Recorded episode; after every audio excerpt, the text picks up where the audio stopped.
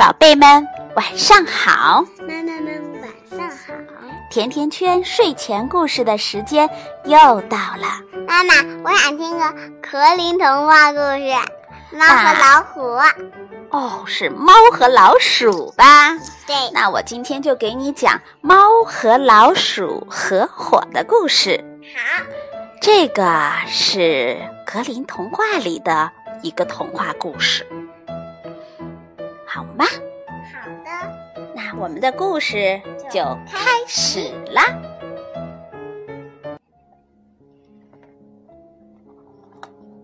猫和老鼠合伙。猫和老鼠合伙。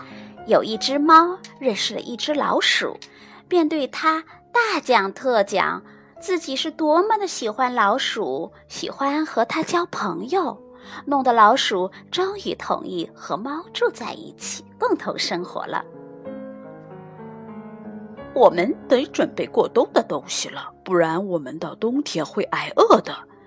猫这样对老鼠说：“至于你嘛，我的小老鼠，你哪里都不要去，我真怕你被老鼠夹子给夹住了。”老鼠接受了猫的好建议，于是。他们买来了一罐猪油，但是两个人都不知道该把猪油放在什么地方。于是他们左想右想，最后猫说：“哦，我觉得这猪油放在教堂里再合适不过了，因为谁也不敢偷教堂里的东西。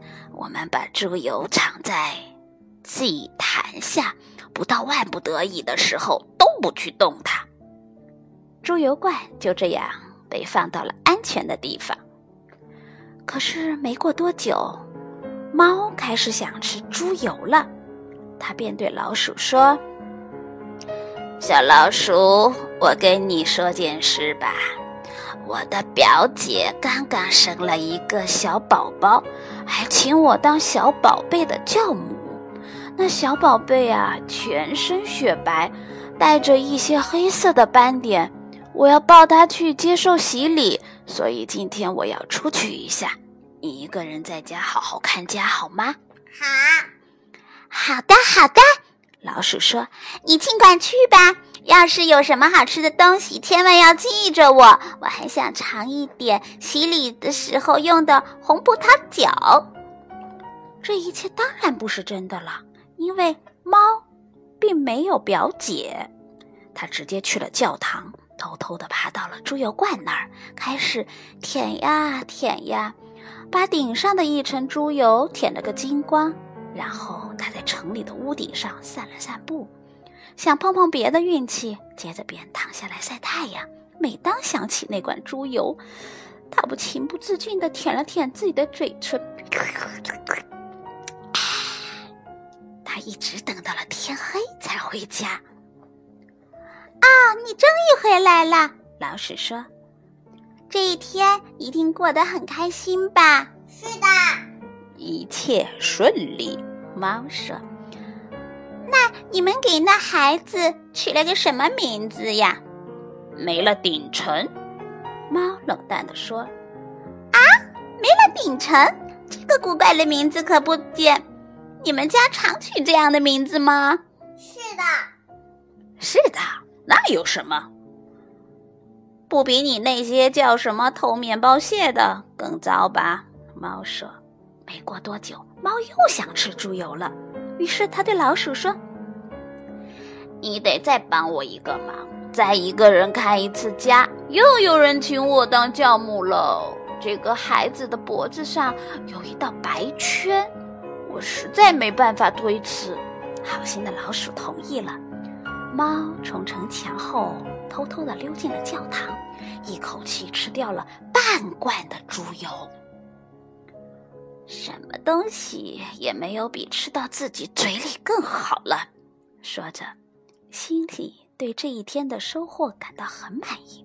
等他到家的时候，老鼠问他：“你给这孩子取了什么名字呀？”吃了一半，吃了一半。猫回答：“啊，你在说什么呀？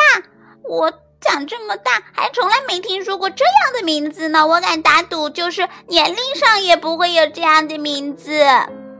老鼠回答道。不久，猫的嘴巴又开始流口水了。它想去再舔一舔猪油。好事成三嘛，猫说。又有人请我去当教母了。这个孩子除了爪子是白的，浑身都黑黝黝的，连一根白毛都没有。这是好几年才会碰到的事情。你当然会同意我去，是吧？嗯，没了顶层，吃了一半，这些名字真古怪，我实在弄不明白。你白天又不出门。整天穿着灰色的皮袄，拖着长长的尾巴，坐在家里胡思乱想，当然弄不明白啦。猫这样说道。趁着猫不在家，老鼠把屋子打扫了一下，把东西放得整整齐齐的。可是，那只馋嘴的猫，把剩下的猪油也吃得干干净净了。他吃得饱饱的，直到天黑了才挺着圆圆的肚子回家。老鼠看到他回来，立刻问他第三个孩子的名字。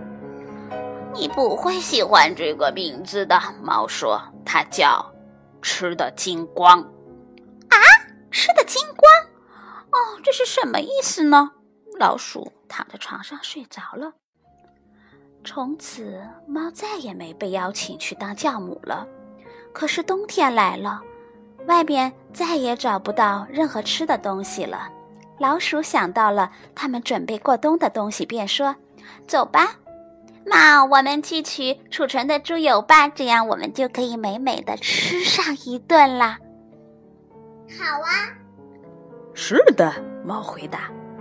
那准会把你美得像那尖尖的舌头伸到窗外去喝西北风一样。于是他们就一起动身去了教堂。可是他们到达那里之后，看到猪油罐倒在那里是空的。你知道为什么吗？被猫吃完了。嗯，天哪！我终于明白这是怎么回事了。你可真是个好朋友。你去当什么教母的时候，去是把这猪油全吃光了。先是吃了顶上的一层，然后吃了一半，最后。最后吃的精光，你你给我住嘴！你要是再啰嗦，我连你也吃了。猫嚷道。他刚把话说完，猫就扑到了老鼠的身上，一下子抓住了老鼠，把它吞到了肚子里。这个世界就是这样，宝贝。今天故事就讲到这了。甜甜圈和美拉拉在澳洲，祝大家有个好梦吧！Have a good time，Good night，明天见吧！